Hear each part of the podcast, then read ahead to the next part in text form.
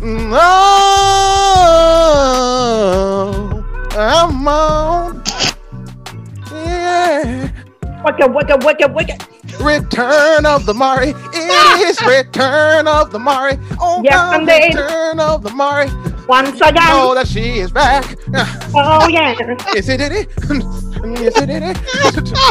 Yes, it is. Oh my god. is another edition of Speaking for Sport. I'm, of course, What? most venerated and excellent host, your wife's favorite podcaster, Dr. Lewis. Not the third. Silence. Unop- unopposed. What? Unopposed. Well, someone might be missing. We'll get to that later. As you might have guessed from my ridiculous rendition of Return of the Mac, in which I skipped ridiculous. several lines. I know the song. I skipped several lines Thankfully. and went right to the chorus because Thankfully. it's return of Mariana. She's back. Yes. Mariana oh, Hello. Ovalle is back in the building. What is up? I've been summoned. I heard. I, did, I, I literally, yeah, I literally summoned her. I was talking to Josh in the car and I said, he really got me. He really just like I did. hook, line, and just I- sink. I told her. I told her what we were talking about. I I got was her like, really. hey, do you know about the situation? I was like, no. And I then know he what sent I me do it, I like, now. oh, hell. Yeah, I got her. I got her. I got her. I got her really mad. And then she started talking and ranting, and I was like, "Hey, you want to talk about this on a podcast?" and so, yeah. and so, yeah, that's how we got her back on the show. Uh, So before good. we, we we unleash Mariana back onto the podcast community, let's introduce the rest. My man, my partner in crime, always here through the good times and the bad times. Thespian Poppy himself is in the building. Terrell Huff, what up, man? What it do, indeed. Hey, support the arts because, well, we are the arts. in fact, the arts, and then back again, uh, becoming a bit of a regular on the show, and then we definitely don't mind that. Uh, my fellow UT alum, Julian Owens, what up, man?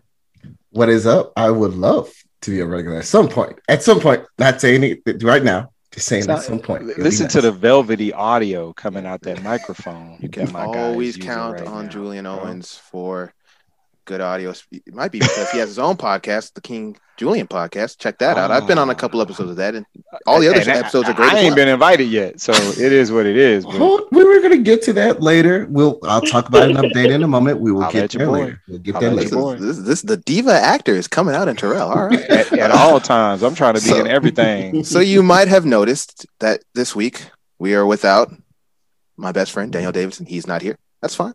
We are also again without Austin He's somewhere picking his afro. yeah, somewhere. Uh, Austin Brazina is also not with us this week. Uh, we have some some plans that are in the works with that, but we'll, I'll let y'all know about that at a later date. But uh, yeah, just we kind of a little off this week on the scheduling, and so a few people aren't here, but that's all right because we have other people to step in and fill the void who are more than capable of making an entertaining podcast, if you know what I mean. And so this is, of course, the show where we take one topic, one topic only, distill it down into its essence, its purest form, give it back to you, the people. You go out, you're all informed, you're all knowledgeable. You, you you're probably just doing things you shouldn't do with that knowledge because that's what people tend to do. They tend to take knowledge, they tend to put in places they don't they shouldn't do it.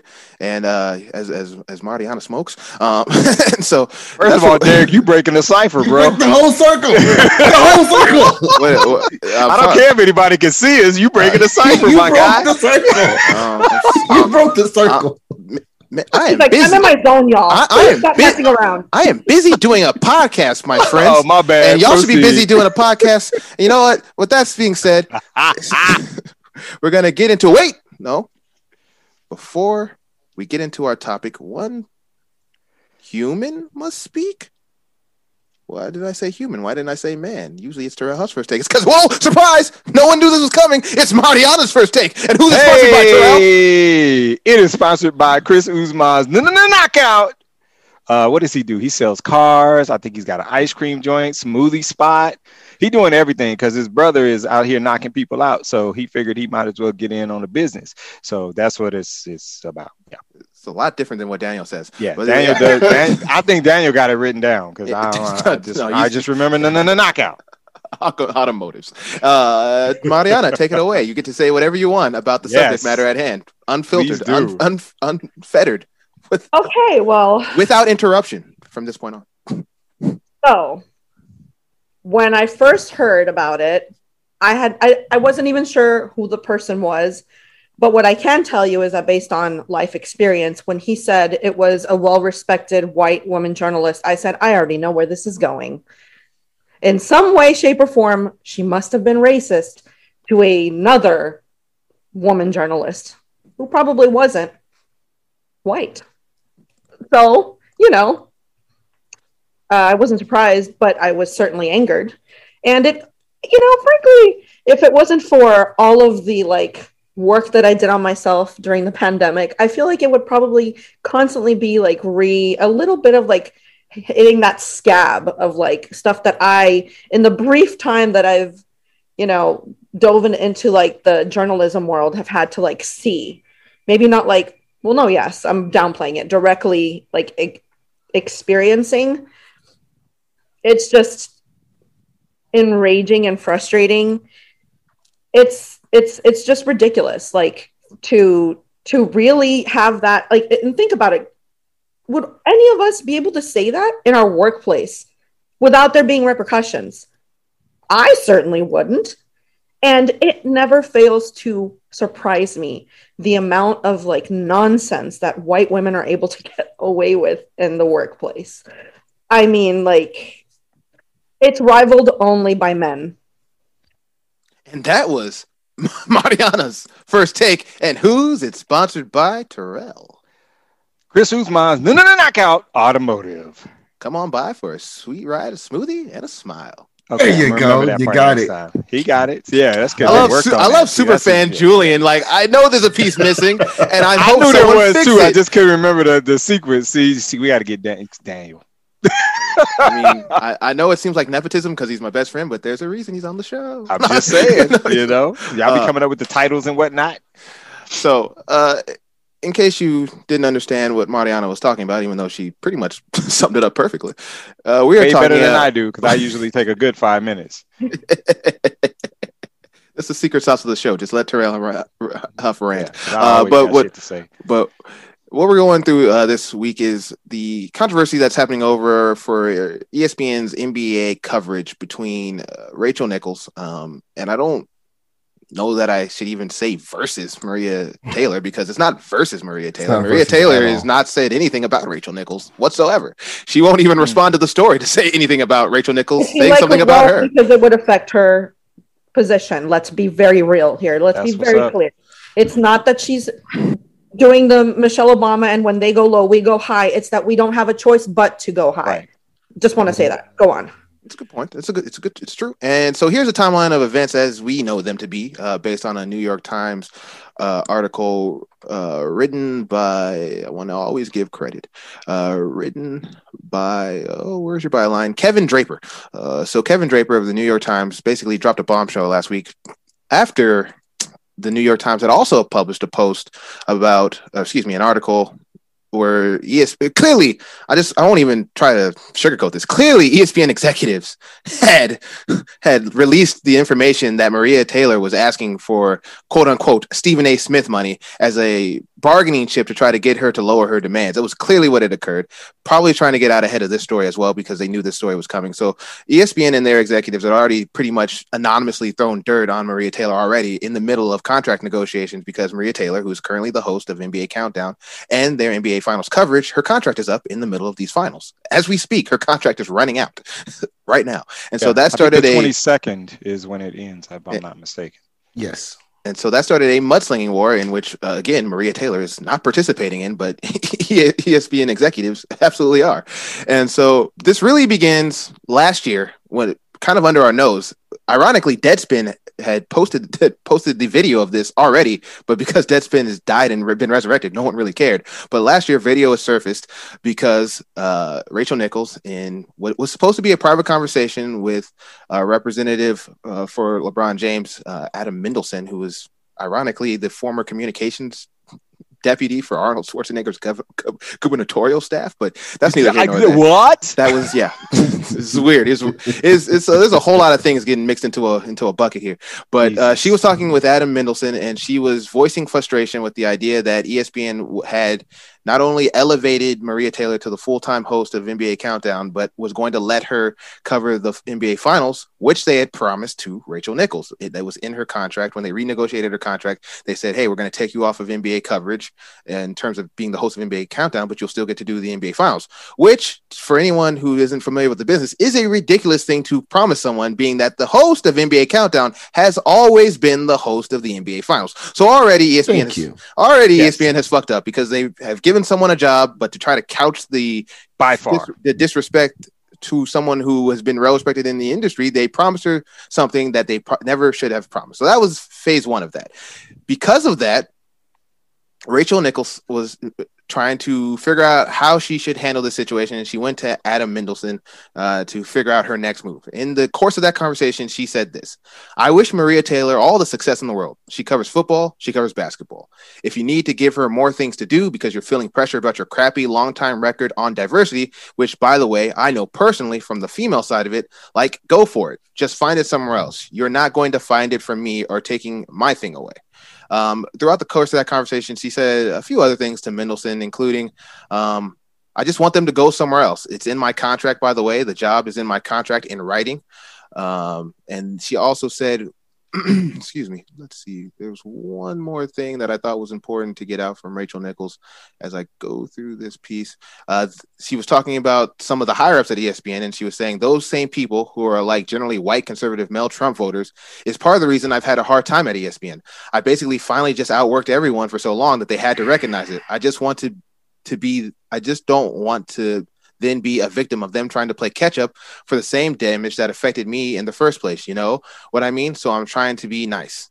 Uh, another thing that happened throughout the course of the conversation is Mendelsohn said that between the Me Too movement and Black Lives Matter, he's exhausted, and Rachel Nichols laughed at that comment. So she's under fire for most of those comments, and rightfully so. And so, um, what happened next is after the article was released, it was revealed that the, there's a lot of things that, that, have been going on behind the scenes in terms of her black coworkers, of course, pressed. Her black coworkers on NBA Countdown are, of course, pressed and feel like the situation wasn't prop- handled properly because she got no repercussions from that statement being reviewed, being revealed. Uh, keep in mind that the conversation was recorded uh, July of last year. And well, no, the part that I'm highlighting is it was recorded July of last year, but the part that I'm highlighting is that that conversation was not supposed to ever be recorded whatsoever.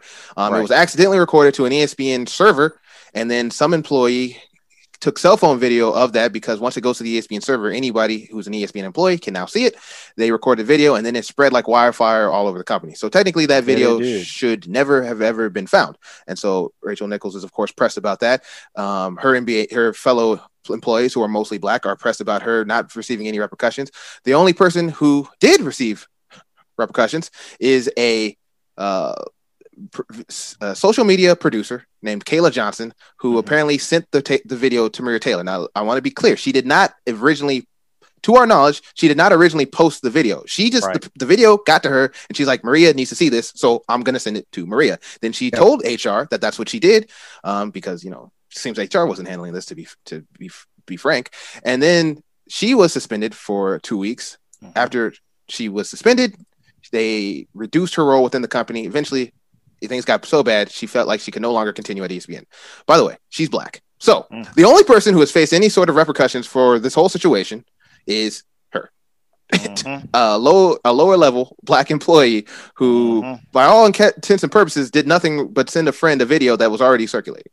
Wait, wait, wait. Can we talk about the bullshit ass penalty that Rachel Nichols get from this situation? Can we, can we oh, you mean what was the bullshit ass penalty that Ra- oh how she was taken off of NBA uh, how she was taken off of right. NBA sideline reporting? Oh yes, oh yes. But still is able to host the jump. The, the jump. Yeah. Currently. So so the NBA final started. No Rachel Nichols to be found. She was supposed to be the sideline reporter for the finals, but ESPN took her off that. She's still doing her show in which she issued an apology. We'll get to that later. Her By the way, Malika Andrews is doing a wonderful job. Yes, Malika he's Andrews. fantastic these last two games. Fantastic. And so now, fast forward to now, the whole thing is blown up as Maria Taylor's contract is set to expire. Things have exploded around her uh, because of things that are outside of her control. So that is where we leave the story now to t- to, to get and talk about it now. Um, so Julian's it looks like he's about to have a conniption, so I'm gonna ask him first.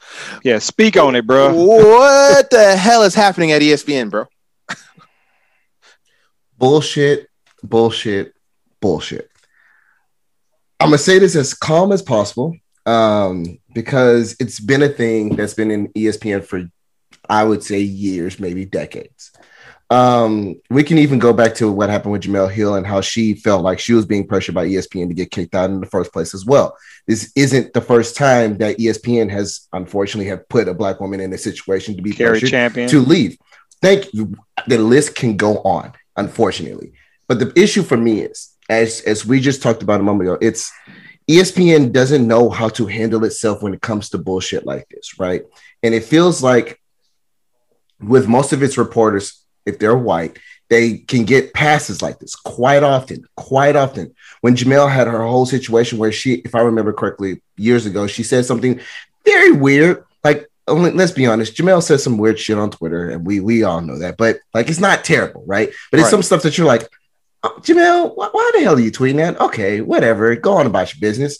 But she said something about something pro black, and I remember ESPN made her like I believe go on a week of suspension, or basically had to go on an apology about that and Right. go about business, right? Yeah. Um, same thing with Stephen A. Smith a couple of years back when he said something about you know where Ray Rice situation when he was saying like women you know basically are handling that situation. They got suspended for two weeks immediately after he said that. Like the day after he said that, he was suspended for two weeks, no pay. Right?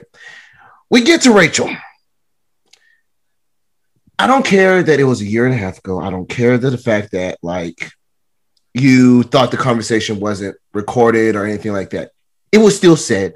It was still brought out in a mass-produced audience, and everybody on the internet got their hands on this audio recording. Mhm. And the worst Rachel got was not to be able to be a sideline reporter for the fucking NBA finals. Some exposure That that's it. that That's she really don't need because people Right. already know who the hell she is. That's that's literally it. She's still not like she's up and coming and we need to, she needed the exposure. Like we know who the fuck she is. she's in the top two ESPN was- sports show. Right. She's in the top two ESPN But they put her, show. but they, but she's still on the show. So it ain't like, yeah, okay, you lost some exposure, but come on, man. Thank you. So my issue with ESPN is fucking accountability. Now I'm sorry, I'm, not, I'm gonna date the show a little bit. Sorry, Derek, but I gotta do it.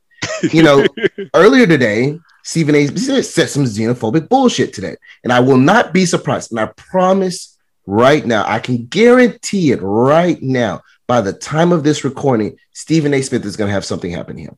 Discipline, fine, something. It don't. I don't think it's gonna be a submission, suspicion for two months. I mean, two weeks or anything like that, like it was back a couple of years ago. But it's gonna be some kind of disciplinary action. We don't know what, but it's He's be already something. tried to walk it back, by the way.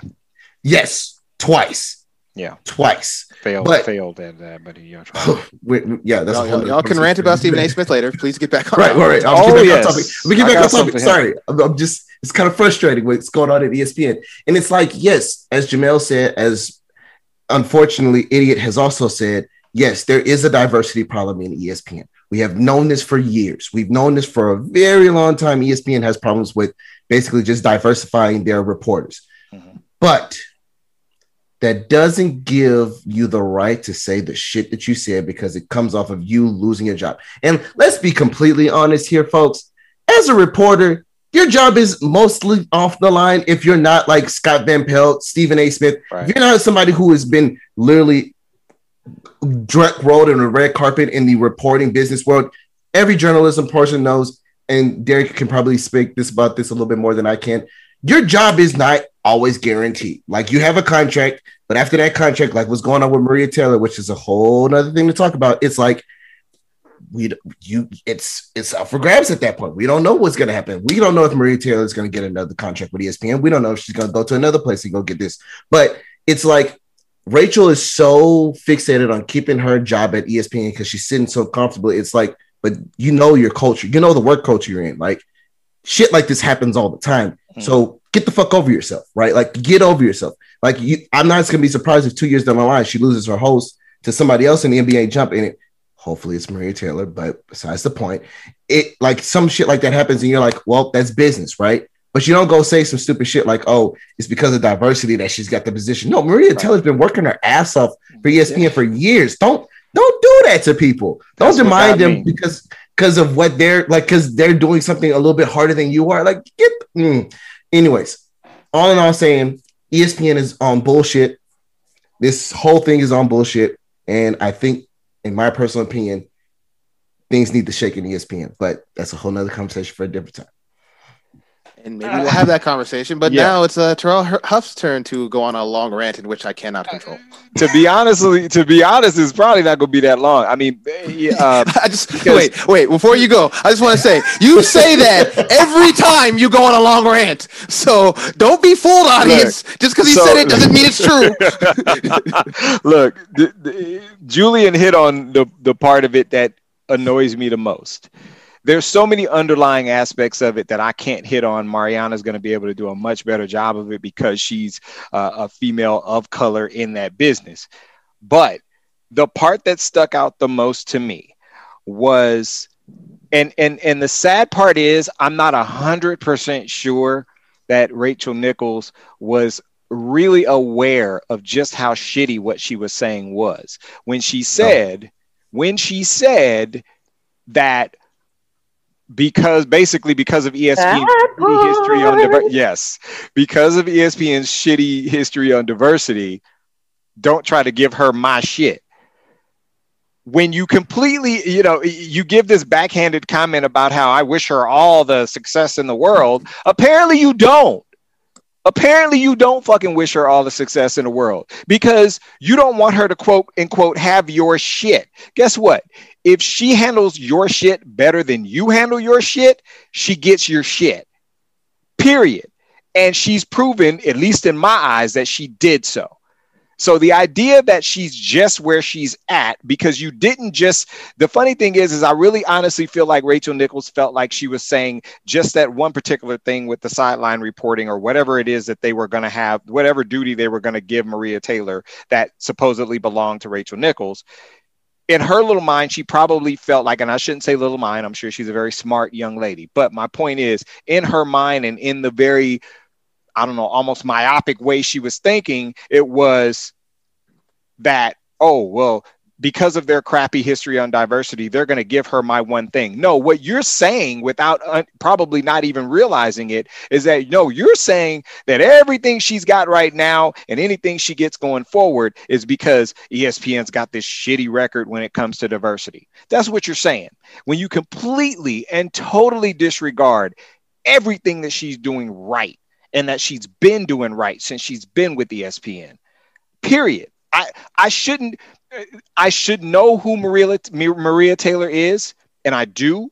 But the thing is, for somebody that does not have ESPN on their TV, like I don't, that's not part of my cable package, which we just cut the cord, by the way. But that's not part of my cable package. So therefore, I have to when I when I found out about a Maria Taylor, which was probably I really started paying attention to her probably about a year ago, uh, which ironically is probably around when all this was was going on, or when this was said by Rachel Nichols on this recorded on this recording. The crazy part is, is like I started paying attention to her. I started seeking her out because she seemed to be extremely and ridiculously good at the at the job. This is somebody again. You question a and and his is Steve Saban, right? The, the head coach of Alabama? Nick Saban. Nick Saban. I I don't like the guy, so I never remember his first name. Anyway, uh, Nick Saban. She. This is somebody that's questioning Nick Saban. Okay, this is a black female reporter questioning Nick Saban during, I believe, the the, the national championship game. Um, and you know, like I mean, this is these are things that you probably would not be used to seeing. And so I started really paying attention to her because I thought, wow, like she her demeanor, the way she does what she does, not getting flustered it's obvious that she is a natural talent at this and she's extremely good at what she does. And what really just stuck out to me was what I was saying earlier, which is that she basically cast all sorts of doubt in some people's mind, not mine, that this is all, oh, she's only where she's at because ESPN is trying to look more diverse because maybe it was after the Jemele Hill fallout. Um, you know, obviously Cari Champion within the last several months is no longer a part of the company. There's all these things that have gone on, and then there's this idea, and that's what you're putting out there, Rachel Nichols, which is, oh well, ESPN's trying to make up for for past trans- transgressions when it comes to to you know uh, uh, black reporters, uh, female reporters, black female reporters, and that's where my issue is with it. And honestly, the rest of it, because I feel like that one line that she said, not lie, I shouldn't, it makes it seem like it's scripted, but that one phrase that she said or that term she used, that's where everything else in and around that really meant very little of anything to me because that right there told everybody what she was about. She showed her whole entire ass in that one sentence, which was basically, you know, she shouldn't get what I got just because ESPN fucked up and they didn't know how to be more diverse. No, that's not how the fuck shit works. People that are qualified get shit. They get jobs, they get duties, they get responsibilities, they get money, which she deserves every fucking penny of it. Stephen A. Smith just basically proved the fucking point that supposedly she's been making, speaking of Maria Taylor, that she deserves Stephen A. Smith, Smith money. Why? Because Stephen A. Smith damn sure doesn't deserve the money he's getting. So if he's getting $8 million a year, whatever the fuck it is, and Maria Taylor is literally somebody that can speak on multiple sports with actual intelligence as opposed to this numbnut, Stephen A. Smith, who we will talk about a little bit later, who can barely speak eloquently about basketball other than throwing in a couple of four syllable $20 words that he probably doesn't even know what they mean. I, I don't under fucking stand why people are actually looking at know this. Ed White's grill was on the program today. What is happening to Stephen A. Smith right now? I'm just saying, this shit's ridiculous, man. And it's like people are talking about, oh, she wants more money. People have tried to justify what Rachel Nichols said by saying, oh, this all got out because Maria Taylor wants more money and she leaked it out herself and she did this and she. There are just so many knuckleheads. Most likely they have something to do with bar, barstool sports because most of them douchebags are the ones that say shit like this. Uh, that she leaked it herself and she put all this stuff out here. Speaking of Maria Taylor, and that's Right. why we all know about this, as if like it's not bad. It's only bad because supposedly she leaked it out and it's all her fault. Well, so we you know via email. off. We know via email um, response that Maria Taylor did not leak this and said she Thank would never leak this. By the way, she, I'm done she would never. rant. She would never. Well, uh, two questions after that rant, Terrell. How how old are you again? 45. Rachel Nichols is older than you, so I'll let- you I'll call I'll you let- called Rachel Nichols a young lady, and Rachel well, she Nichols is a young. Well, she should be happy that I called her a young lady because a lot of white women don't I look just- that good at 40 something years old. Yeah, I said that shit. I said what the fuck I said. Terrell's unfiltered and unplugged. I said what the fuck I said. I love it. Zima. T- Terrell's I on, on love it. Terrell's on outta tilt. Terrell's on tilt. Fuck outta Um. My headband was about to fall it's- off. and secondly, that's spoken from somebody that's 45 and look like he's 35. So you know what? Fuck out of here. I know what I'm talking about. and so, and, and also, I just want to, I just want to, I just want to say for the A record, whole bathroom Well, I- full of CeraVe. I, I, enjo- I I, enjoyed I have to that invest rant. a lot of money in aging as slowly as you guys do, just so you know. Thank Yeah. you. Oh, I am Uh, shook. It's a great investment too. Um, yeah, apparently, I keep telling people uh, when I worked at HEB, you know, when I worked at HEB, past tense. Um, There a you little- go. just a little flex there. Uh, I, I, people, I keep, tell, I kept telling people I was thirty. Like, you're not thirty. I'm like, what? Why would I lie about being thirty? what, what- what would be the benefit of such a thing? Hey, Right, Um, yeah. But uh, I, while I enjoyed your rant, Terrell, the other thing I need to say was while I enjoyed your rant, it was indeed yes another long one. But I, I thoroughly enjoyed every piece of it. But I just want you to know, just because you say it's not going to be long, does not change the fact that it, it didn't well, in fact be long. Um, so. Quick, I I, wanna- just want to say this I've really worse. quick, I've and then done you can go in. You can go in there. Last thing I just want to say is this is an affirmative action like it was for college, right? This is actually professional, your job, right? Mhm. So, Rachel, I understand where you're trying to go with it, but it's still racist. It's still coming off of very, very racist uh, connotations and roots. Please check yourself. But please go There- uh, there are two things that I think are running up against each other in terms of what Rachel Nichols said um, that are concerning to me. Um, there's the idyllic version of the world that I would like to live in, where it's like, hey, man, you're a veteran in this game, right? Maria Taylor is just kind of becoming the rising star that you once were. You were once a rising star, and now you're an established star. Why not take that person under your wings and you know nurture that? You would love to see that in the world. That's the world that I want to live in, where I create something that's nice, and then I put other people on. That's the type of leader that I want to be. You would especially like to see that. when you claim, uh, real quick, especially when you claim that you know what she's supposedly going through. There's even more reason for her to do what you're talking about. So proceed. Yeah, Terrell, getting to my point before I could get to my point. Sorry. Um, Rachel, and That- then- it comes with age, dude. Like the older you get, you just start like stealing people's thunder. It's just a Yeah, thing it's you all do. right. It's, it's why you're here. um, and then there's the second thing where she basically essentially reduces Maria Taylor to a diversity hire. When and you guys have already spoke on it, so we're not gonna I'm not gonna belabor the point too much. But Maria Taylor is far from uh, far far from a diversity hire. Maria Taylor is every bit as qualified and every bit the hard worker that Rachel Nichols was when she came up through the pipeline. And so Rachel Nichols knows the game and how it goes. She literally was left for dead when ESPN fired her or let her go or let her contract run out. And she created a whole brand for herself at uh, CNN and became such a, a, a such such a a big figure in the world of uh, political, you know, kind of theater entertainment that ESPN had to hire her back to do the things that she wanted to do. Maria Taylor is coming up through a new world where you don't necessarily have to, you know, ESPN is fixing to an extent some of the sins of their past by not making a Maria Taylor have to go do something elsewhere um, to come back and get the propers that she's owed at the company. At the same time, if she if if Rachel Nichols had just left it at, hey, I've worked really hard for this stuff. Please don't take my stuff. That's a very understandable feeling. While it's a disappointing feeling from the outside looking in, that's a very understandable feeling. No one wants their Mhm. stuff taken. That's just Right. that's just a human emotion. Right. And so if she had just said that, while it would have still been very disappointing, specifically to me, I think most people st- uh, still would have given her a pass. It definitely wouldn't have turned into this. Where she got herself into trouble was the diversity part of this, which was both untrue and both unnecessary to say, even if it was true. Even if it was the out. absolute truth, as an ally, you should s- say, hey, and someone who claims to be an ally, you should be some say, hey, you know, I understand that they're trying to fix some of the wrongs of the past. Some someone's going to have to decrease so that oth- so that they can increase and get their just deserves. That's just how the world works.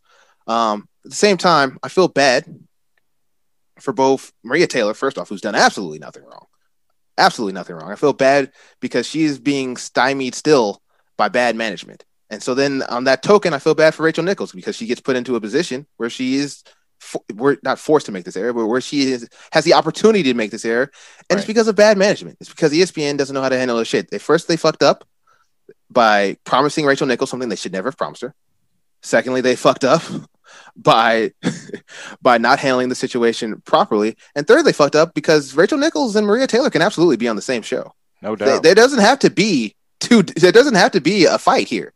And it'd be the fucking answer- brilliant, to be honest, if they The other- were. Like, the answer the answer doesn't have to be either or. Right. It can just be both. But because of the business, the the the apparatus that ESPN itself has put in place, the power structure has put in place, they create an either or scenario that Maria Taylor and Rachel Nichols just have to live in, and so that breeds contempt um, Mhm. amongst your teammates.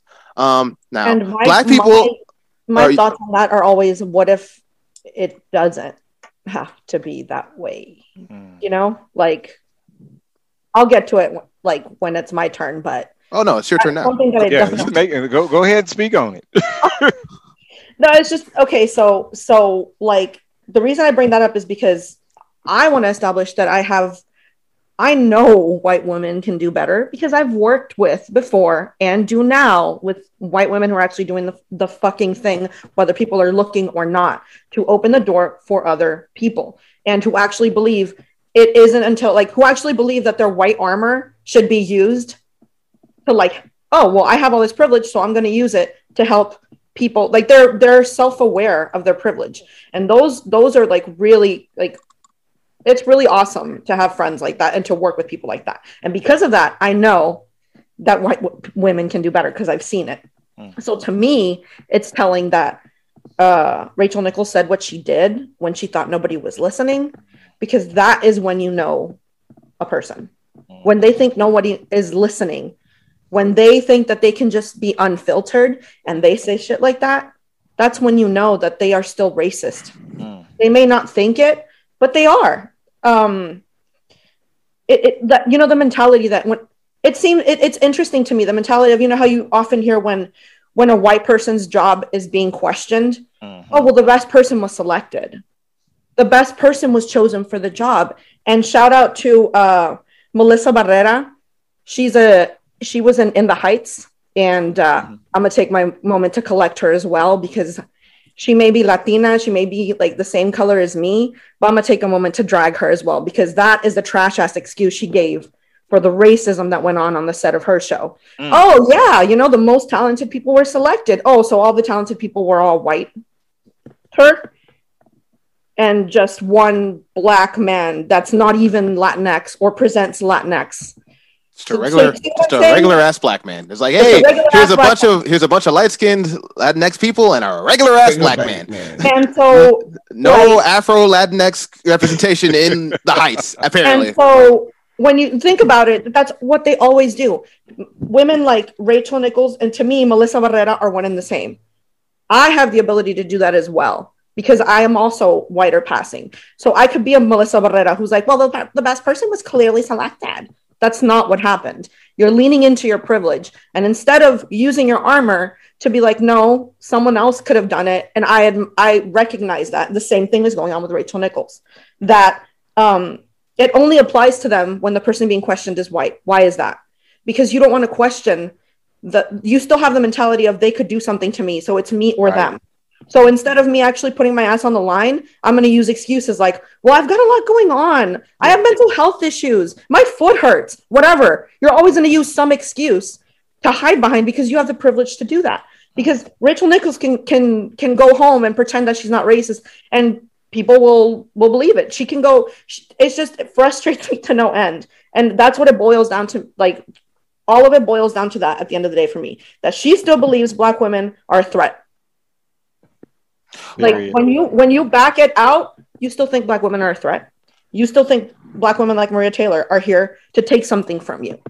That is what rachel nichols thinks. And i'm speaking to her like she's going to listen to this. You still think black women are a threat and that's not cool.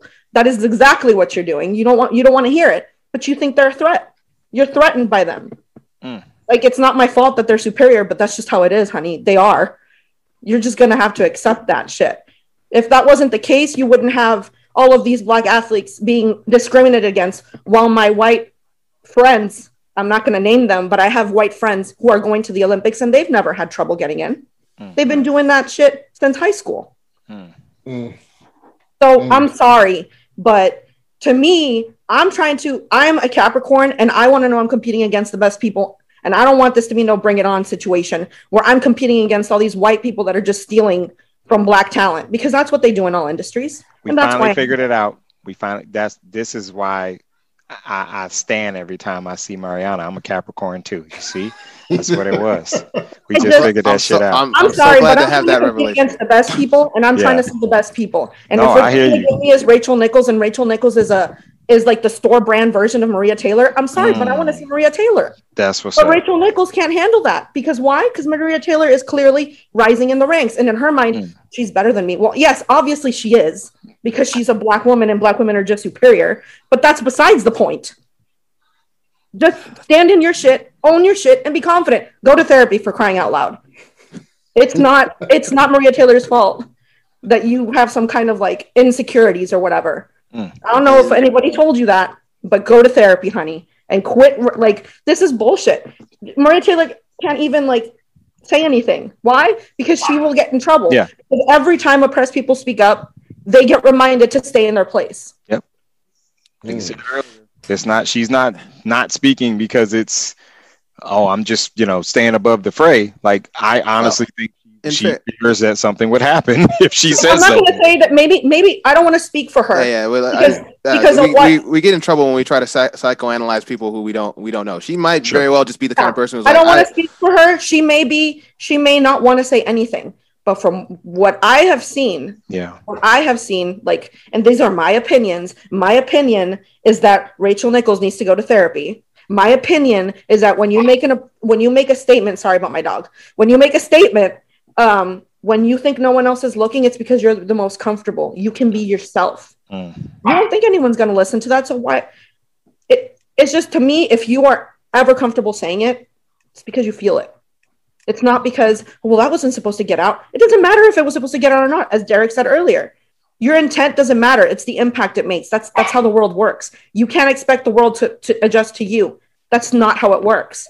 And in some fairness to Rachel Nichols, her apology does address the fact that you know it doesn't matter what her intent was; it matters what the impact was. At the same time, there's also some shielding around her that's going on even beyond what we've already talked about. Because when she gave her apology, she spent two minutes on the jump giving an apology. The Mhm. next ten minutes were spent by her coworkers defending what she, defending defending That her. pissed which me while off. I which I while I Defending understand the sentiment to defend your friend, that was not the venue in which to do so. So like Well, there's just a lot of things that are Because they continue to coddle them. They coddle them. I say this because I've seen it. I've had I've I've been put in situations like this before.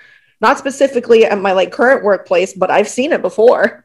Hmm. and the interesting part to me is that not not that she I mean because again this was a this was a private conversation that she never expected to get out but she says all this she takes this tremendous L she takes this this this L in some respects in some respects it's just you know we, we you know we kind of spoke about Oh, this it with the is. With the Chauncey Billups and the Kobe Bryant situation with their rape Mhm. cases how it's like it, it's an L publicly but like how much of an L are you really taking because you really haven't faced the consequences for your actions Sure. and so, like in some respects, it's an L. But the interesting part to me is that she still lost a fucking job.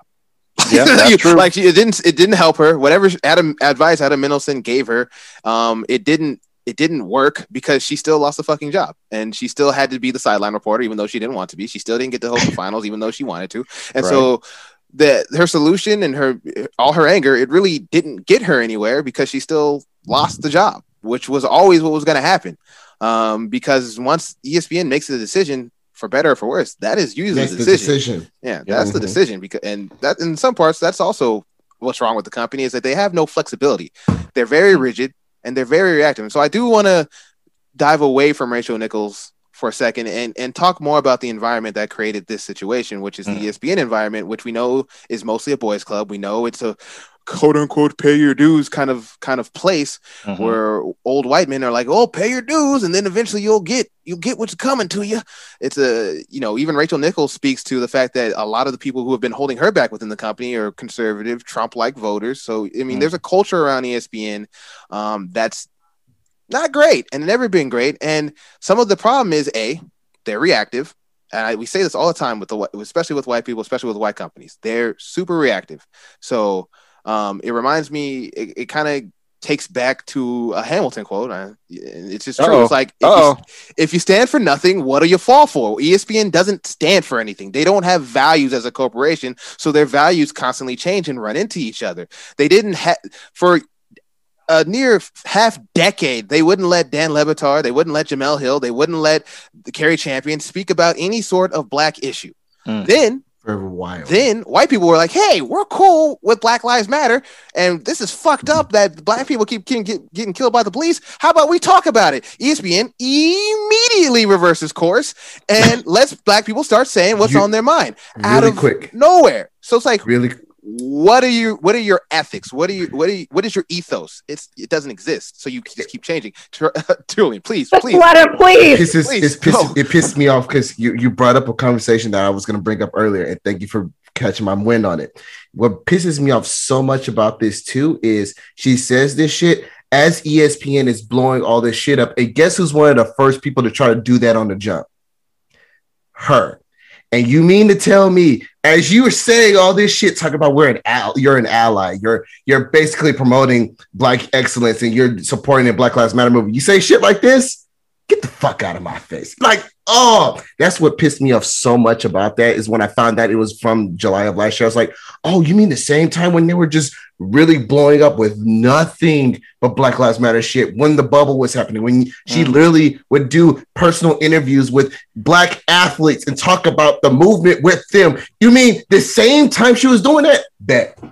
Bet. Well, what did I? Thank you. What did I, and what did I say? It's what she says behind closed doors. But I Mm. do thank Derek for reminding me because I did want to bring that up earlier of like the environment. It's obviously like a very cutthroat environment for women, and that's what it's going to feel like. Mhm. So for her to see that another like person is coming up in ranks and she feels like it's like because it's a boys club Mm. that she's threatened that is what bothers me that instead of turning toward the actual problem which is espn right. She, to- she turns toward, well, let me let me pull something here. I'm not racist at all, but she's a diversity hire. Yeah. Why Which- don't you take your like? I understand that it's hard. I understand that women have had to fight hard, and this is what pisses me off about white women in journalism because I did have to deal with this. I did have to deal with them saying, "Why do why do I have to be held accountable for my ancestors' acts?" And you're Mm. trying to step on uh, our everything we've done. So me trying to make it in the field and challenging you with your racism is me trying to erase you. That is how you see it.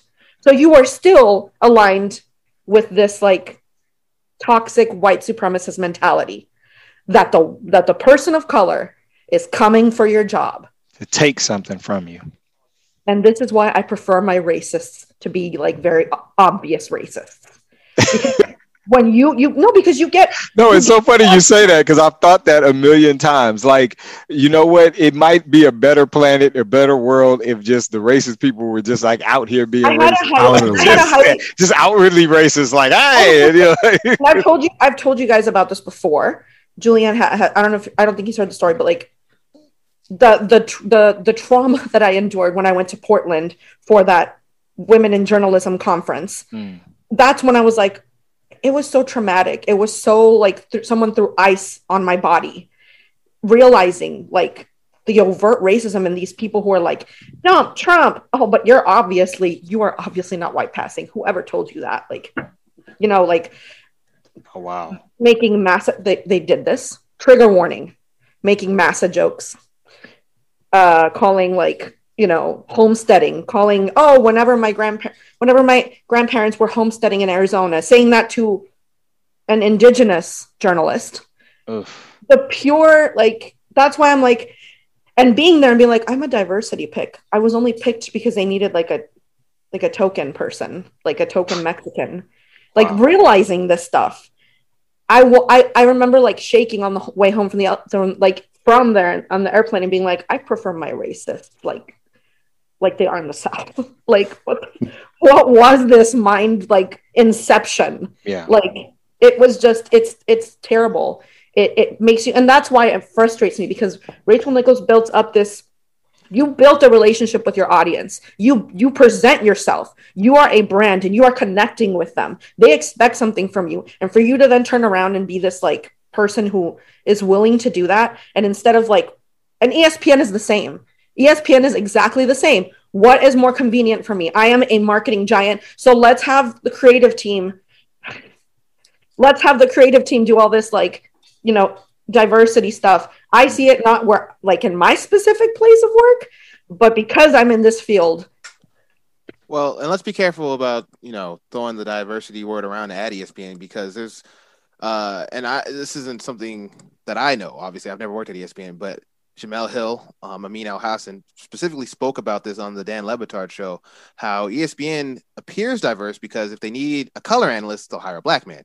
If they need you know someone to do analysts, they'll hire a former black athlete. But if you look behind the camera, you will notice that a lot of behind the camera is white. And so mm. um, there's a way that they're doing business at ESPN that kind of shows the values of ESPN that are very obvious. It's it's it's very obvious that there are no people of color in positions of true authority, mm. you know, decision making places because of the mm. way that they handle things, because the way they run from the you know, this whole podcast is dedicated to social the social aspects of sports because that's what sports is. But ESPN for so long didn't even want to act like black people existed in sports. They just wanted it to be as whitewashed as possible. That's that was their company operating that sounds procedure. like that sounds like every like journalist journalism establishment which is why Mm. I, I am not active in journalism anymore Mm, mm, mm. because they'll put you and like yeah look obviously yeah look we're diverse obviously and behind the scenes it's it's like a sea of white just like mayonnaise everywhere So this is mm-hmm. you know, so this is a, a systemic problem, and Rachel Nichols is just at the tip of the systemic problem. She's part of it, but this is not. It's but in my opinion everyone plays a role and that's what frustrates me that it starts at the top it always does and it starts with one person allowing it the next person allowing it the next person allowing it and there will be people like the people that allow it are more damaging than the people who perpetuate it in my opinion because there's more people that are like just kind of like oh and they just kind of move it forward without stopping it, without doing something. So yeah, it is the tip, and I'm like it's the tip of the iceberg, and I'm glad that technology is unreliable and that she was recorded because if it wasn't for this, what would be holding ESPN accountable other than Hmm. these kind of like blunders happening? Or or does Maria Taylor become the next Cari Champion, next Jemele Hill? You know, any other? You know, I mean, I, I mean, let's be realistic. That's the track record with them, right? I mean, How know, ironic that I saw her at that conference that I was mentioning earlier. Jemele Hill, yeah. Yeah, and she had just left. Mm. And she was like, I'll never forget it because it was me and her and three, it was like a couch filled with, that's how, it, I, I felt like it was like the majority of like the people that were there that were black were there in that little like lobby area Mm. and like a few of us token journalists. And to hear her talking about everything she'd been through, and she's like, I have to be really careful because I just left. But I just knew, like, she gave us, like, she gave them the spiel, like the, the speech that she was like asked to do, but then she gave us a different talk. Mm. So, you know, Wow. that for me, I was like, this is, this is like, Yeah, you that's know. why it's it's saddening to see this, and it's it's hard because Maria Taylor's in this weird position where now she's being attacked by the Clay Travis of the world, who say she don't deserve five million dollars because of why would oh because she's just a you know I I actually I don't want to get into an argument, but I would actually disagree. I think that people like Clay Travis who are more overtly racist are even more so a problem than people who are. I mean, it's all a problem. So like you're great on Sure. screw-offs. But when I, you know, Clay Travis just blatantly just comes out and says Maria Taylor doesn't deserve what she's worth because she's just a diversity hire, but who gives us I- that platform? other racist white people. so it's like, oh, they're overtly racist white people. Like Clay Travis is just overt with it, and that's why he's carved out his little niche. He the Yeah. thing about him is he doesn't even believe half that shit. I know someone who's close to Clay Travis. He's just doing a performance and dance to get money, which Hmm. is even That's Worse. even That's even worse. this is even It's even the, worse, which is even the worst part because and that is the privilege of it. He's choosing to be that way and he gets away with it. He doesn't have to go home and like worry about his safety.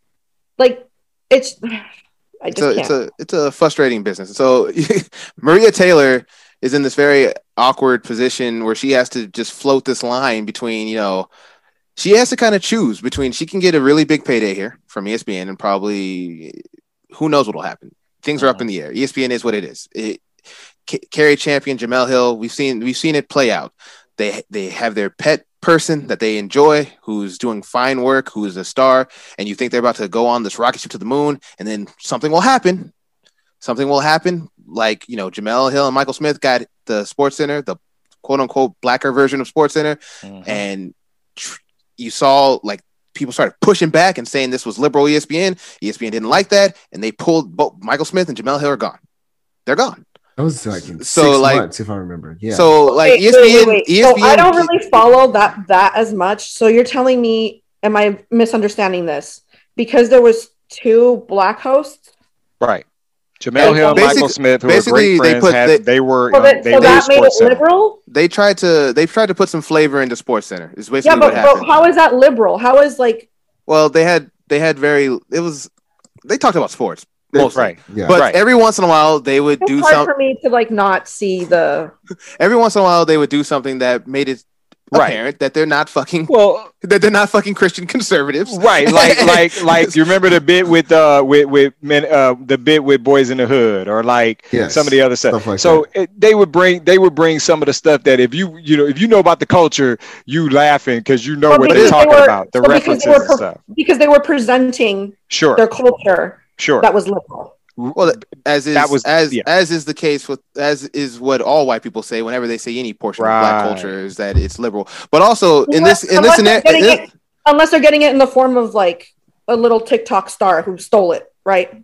Uh, oh, Addison Rae. Oh, you know what? That's a whole nother show. Addison that's what racist? Did you say Edison oh, racist? oh, That's what I heard. I, should have. I probably, you know, that. But it, yeah. it in a meager defense of this, they actually would talk politics every once in a while, and it was Yes. a more liberal leaning Right. bent because that's who they are as people, not because they're these flaming liberals who want to present as flaming Yeah. liberals. It's just they would give their opinion. Their opinion happens to be somewhat. They were liberal. hired to do that, were they not? They, though? they, yes, correct. they were very And much so speaking for sport before speaking for sport was a thing. you whoa, know. whoa, whoa, they were the whoa, ESPN whoa, version of whoa. speaking Y'all for your own sport. thing though. I was gonna say y'all your whoa, own thing though. Whoa, whoa! Don't do Come that. on, man! I'm trying to I'm trying to Uh, pump us up here. They, uh, yeah, were- Okay, I but, uh, appreciate that. But but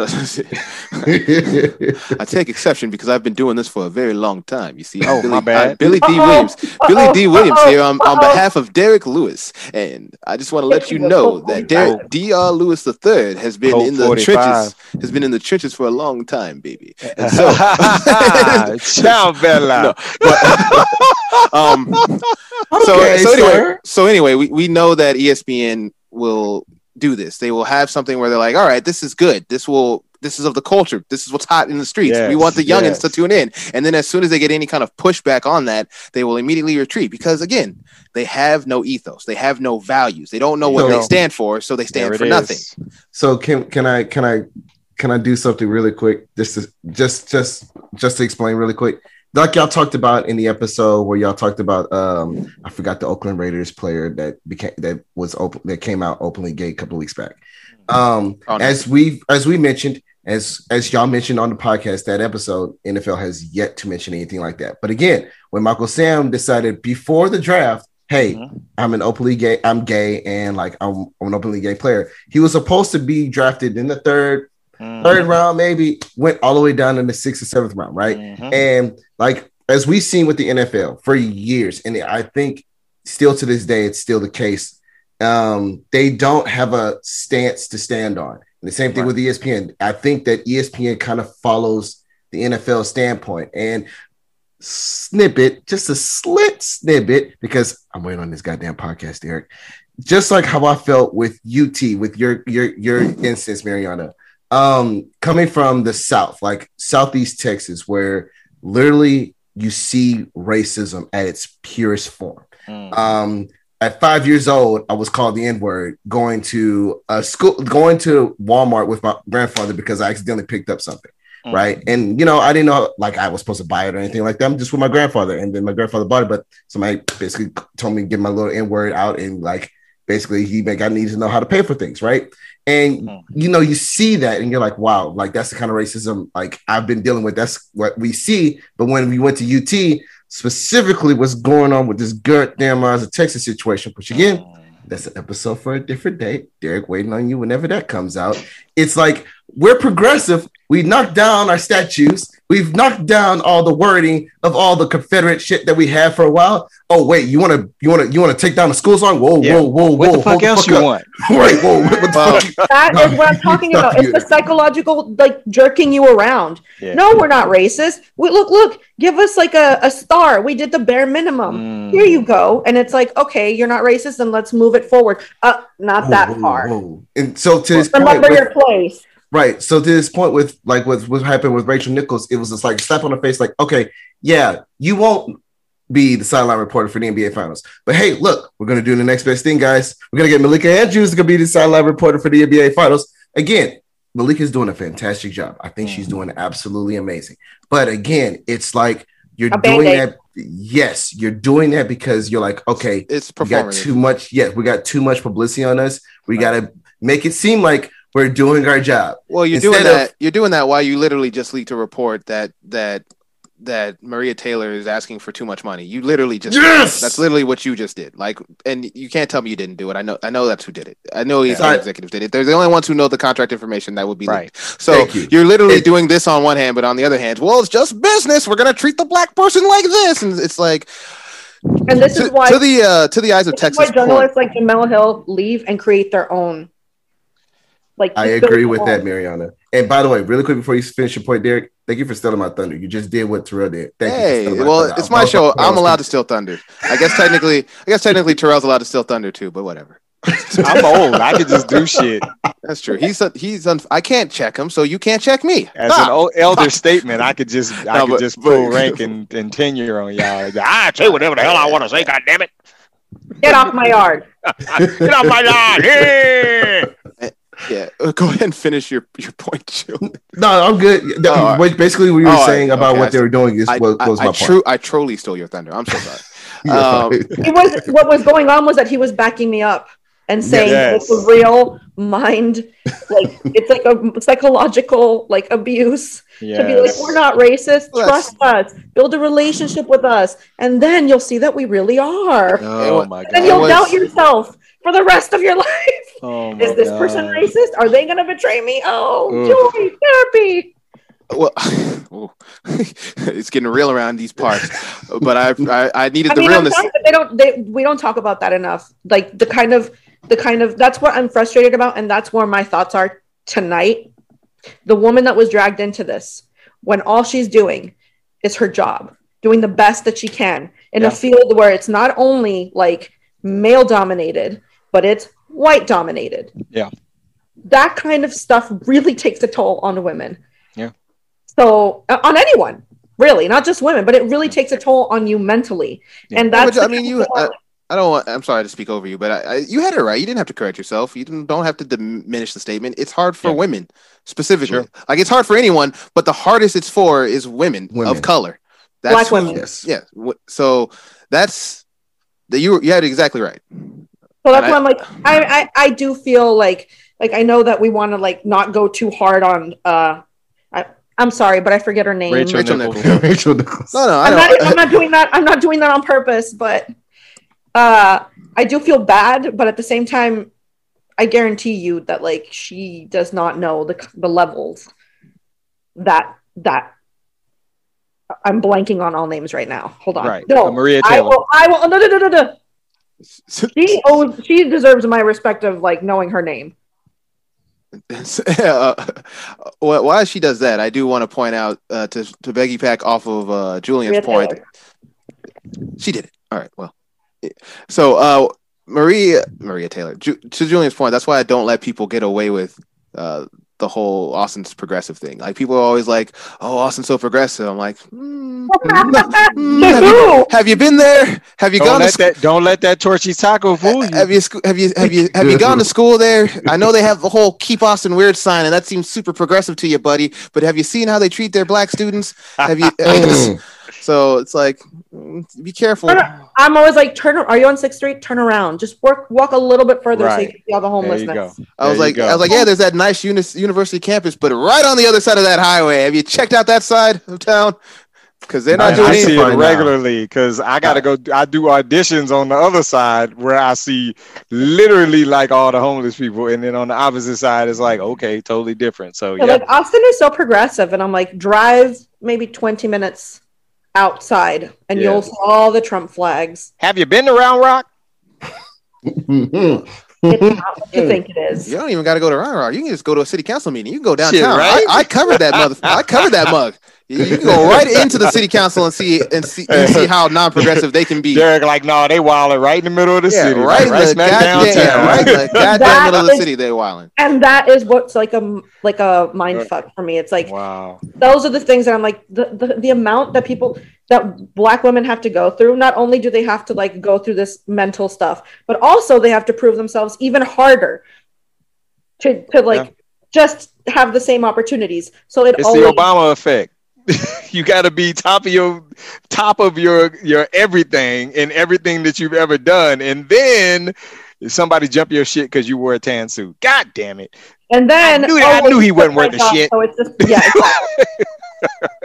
So yeah, you got to walk that tightrope, no matter how what your credentials look like leading up to where you are, and everything you get, you still got to walk that tightrope because To- you know they'll run you up out of there over something To bullshit. get to a broader topic, it, you you hit on something that makes me think of something, Terrell. I, we can spend like maybe a second on this. Is that you know liberals, especially liberal white folks, they tend to have this get out view of I would have voted for Obama for a third term if I could, but then they'll go out and not even it's not even liberals, it's white people in general. They'll go out and vote for Trump. Those two sentences don't make any fucking sense together. I would have voted for Obama a third term if I could, but then I voted for Trump instead, who literally created a racist argument against Barack Obama Yeah. for to jumpstart his political campaign. So it's like, what's I don't even I don't understand how they can live on those two extremes.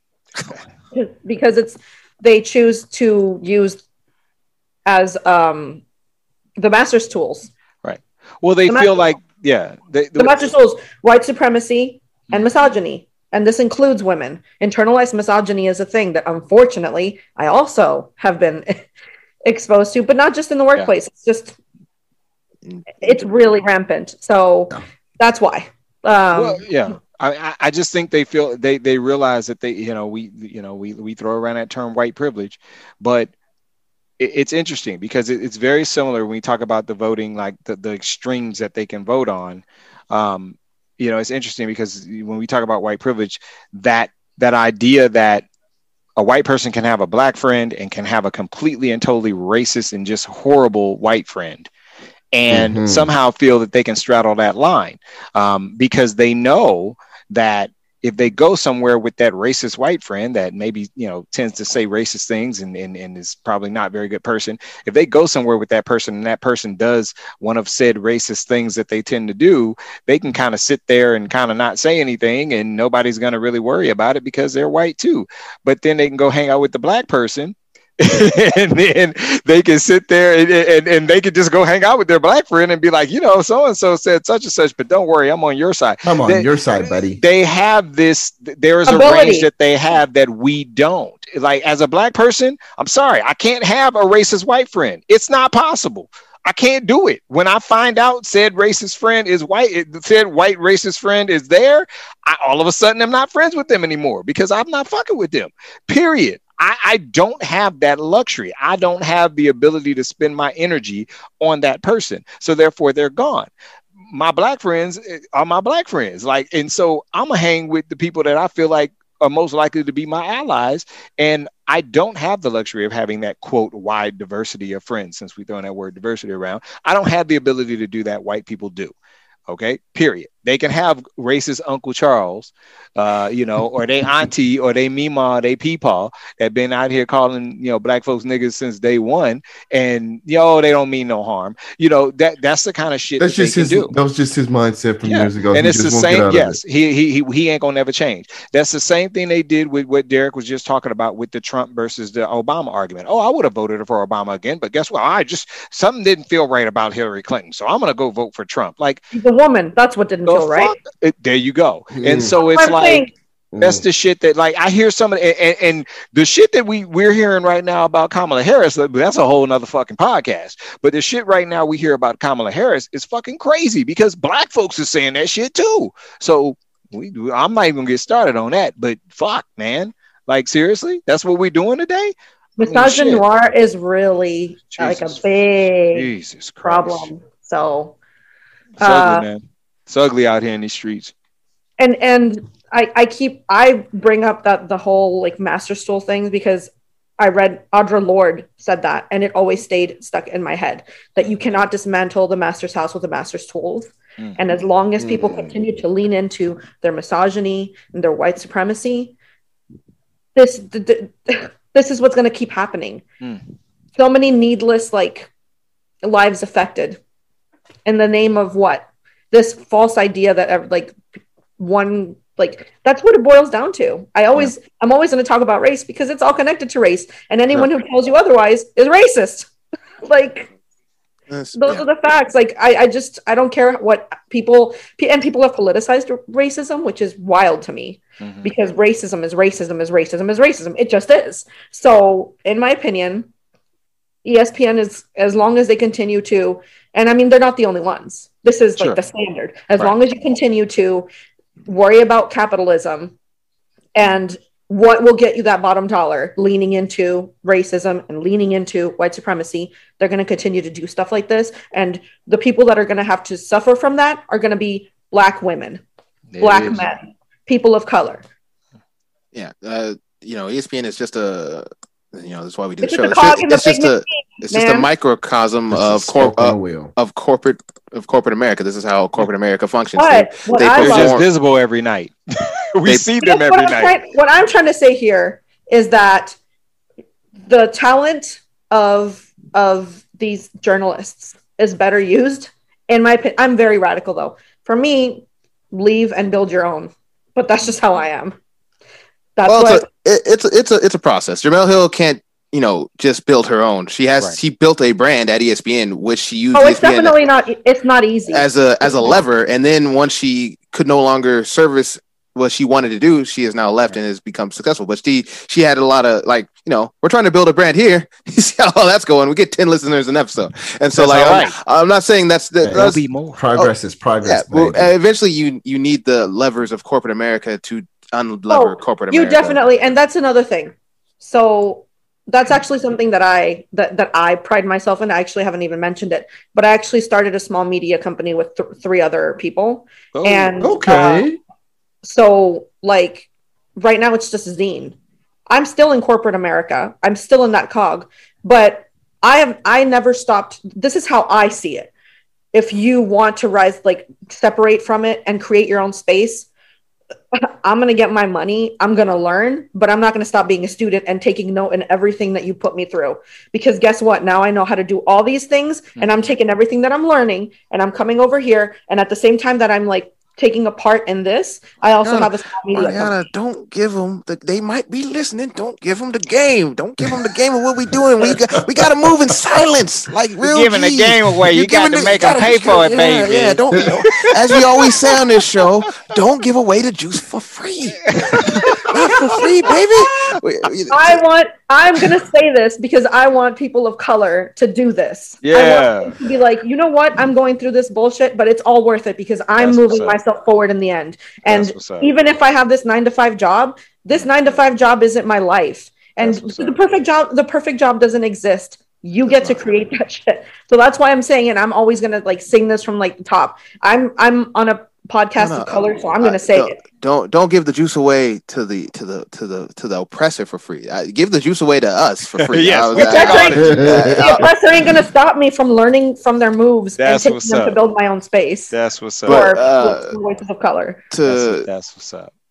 so Respect on that. I- you know, we had we had Mariana because I think you know I think too often this podcast has gone on talking about women's issues, gay Yes. issues, and there hasn't been enough representation of that girl. as for you generally for men of color. Like there's obviously minority representation, but there's not other minority Yeah. representation. And so sometimes I feel like I err in the fact that I don't want to just call up Corey, who is of the LGBTQ community, or I don't want to just call up Mariana, who's a woman of color, just to have them on for an episode to talk about a topic. Um, I, I think we do a good job of just having them on to talk about whatever the fuck they want to talk about. So I, I'm Yeah. not, not necessarily no, worried I don't know about. if you know this. I don't know if you know this, but I'm also bisexual. So you Oh, I, got that I too. do know this, but that wasn't. You haven't said that publicly on the show, so I didn't. Uh, it's not my job. But I'm as clear as they get.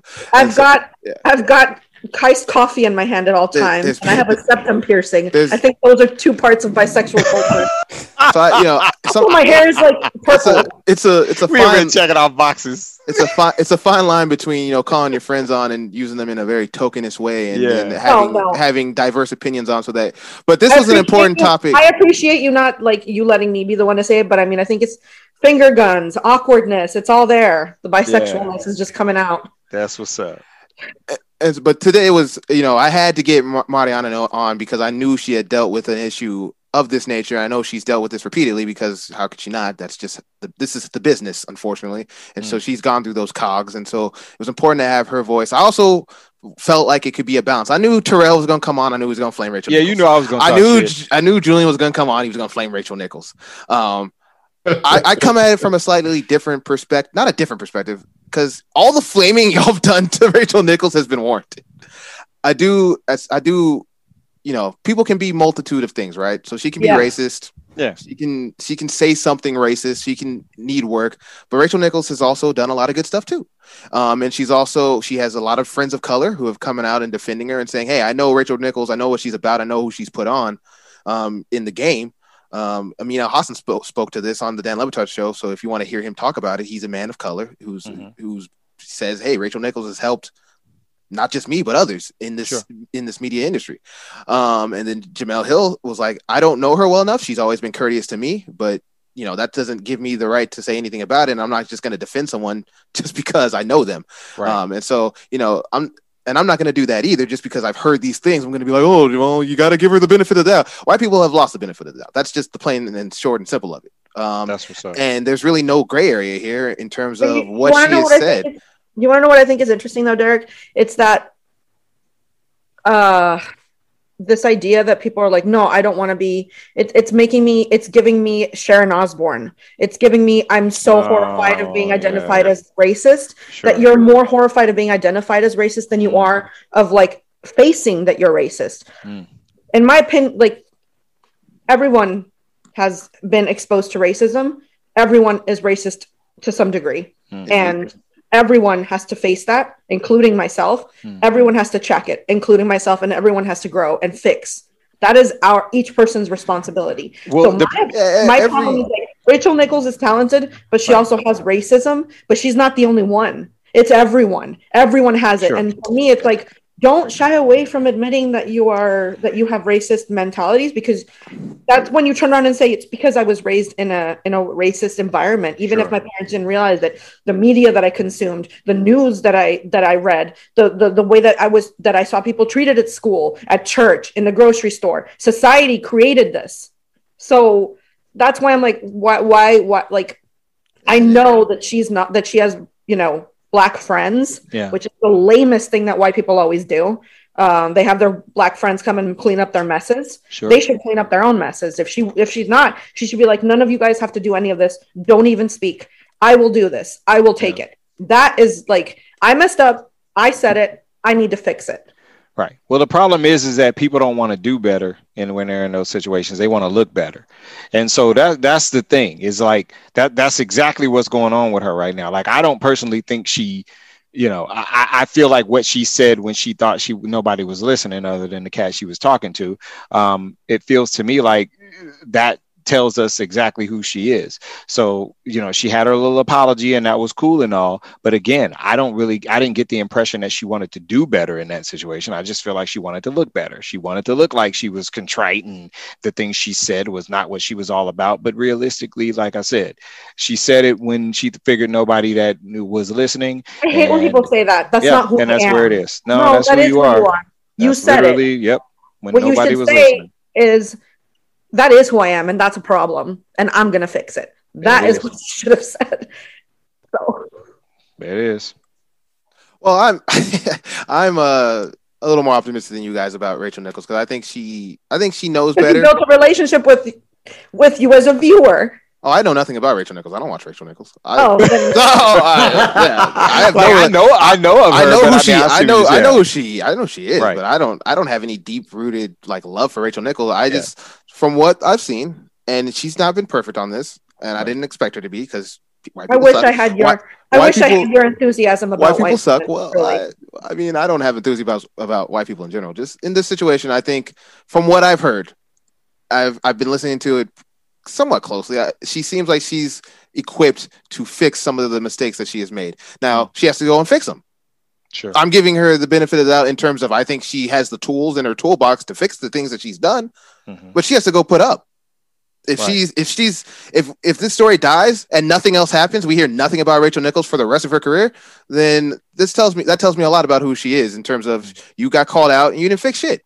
You and you, you got made called it out a year after you did it. yeah, and you didn't you didn't you didn't fix anything. And Right. you had a chance doing to you had a chance to be make it right and you didn't. And your friends some of your friends took up for you and so I kind of in de facto took them at their word that you could do something better f- with this opportunity and you didn't. But I do think she has the tools in her toolbox to uh, you know, but a lot of people have the tools in their toolbox. A lot of white, just- a lot of the white people have the tools in the toolbox and they don't do seen it.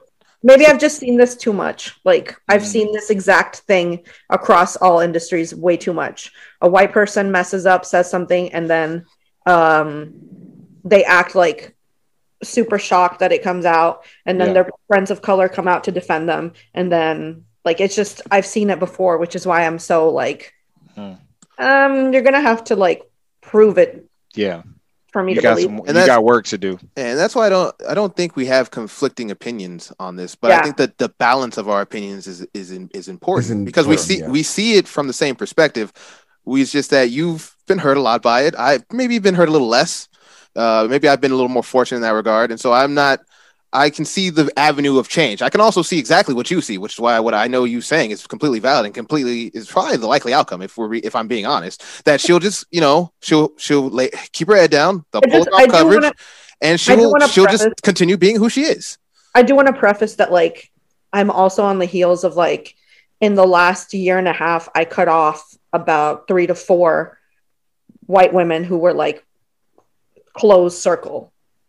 So, and I cut them off because, you know, that like you start changing and you start realizing the people that you surround yourself with aren't really, you're like, oh my God, Yeah. I was part of the problem. Wow. I was allowing this to happen. So then you stand up and go, maybe you shouldn't say stuff like that. And then they're like, how dare you? I'm a white woman. And then I'm like, okay, bye. Yeah, and I'm still and and, fair, and you know to, to all So because of all that- I have that bias where I'm like, and I and you know and I have that by all cards on the table. I've been working to be more to be less passive. I can be too passive sometimes in these situations in terms of giving the benefit of the doubt, where I'll just be like, well. I, you know, I believe that people are generally good because that is my life view. That people, given the opportunity, can step up. Um, I do also believe people are inherently selfish, but if you aim that in the right way, it can be a, used for good. And so sometimes I lean too too far into the other spectrum where But don't- don't get me wrong. No, it's just unfortunately more often than not, what we're saying is usually what happens. But there are anomalies, and I have friends that are like that's why they're my friends. They are still my friends. White people who are like you. You know, it's a good white friend when you can talk trash about white people and they'll join you. You know, True. all like my all my good all my f- close white friends will readily talk trash my about daughter's, my daughter's best friends is this like white girl, and I love her because every time I go out, she roasts every white person she sees. Or like one time we went to the skate rink and they were playing the chicken dance, and she goes, "This is how it is everywhere I go. This is what it is to be white." and I'm just like, "Girl, I like you." but you know what? Black folks be doing that shit too, though, because we would go in on somebody like that, just like, come on now, you know better than that You know shit better out, than like, that. out here in the street doing this shit. That's why white folks be talking bad about us. Like I see it all the time, man. I everybody got. I mean, it's one of those things where it's like there there is a hurtful aspect to it, and then there's an aspect of, hey man, I know my people ain't right. Sometimes and we gotta and we gotta let that shit be known, and that's Well, we- understandable, man. I oh, get We- that. we- I mean, we've done that with uh, with with our own people Yes. on the on the on the homophobic nature of the community because we, we know how that we know how that can go. Exactly. Very, uh, that- very left. And so Big time. and so you know it, it, it, it's it's needed, and that's when you know you're Is in that connected to white supremacy? because it's connected to the Bible because it's connected to the It's all connected to white people and racism always. So so if you I- have like all of that, sorry, but it, it all boils down to to that. Like It is. it just is because you are always trying to separate yourself. I'm better than you because I'm a little more heteronormative. I'm closer to them being more comfortable around me because mm. I may be black, but at least I'm not gay.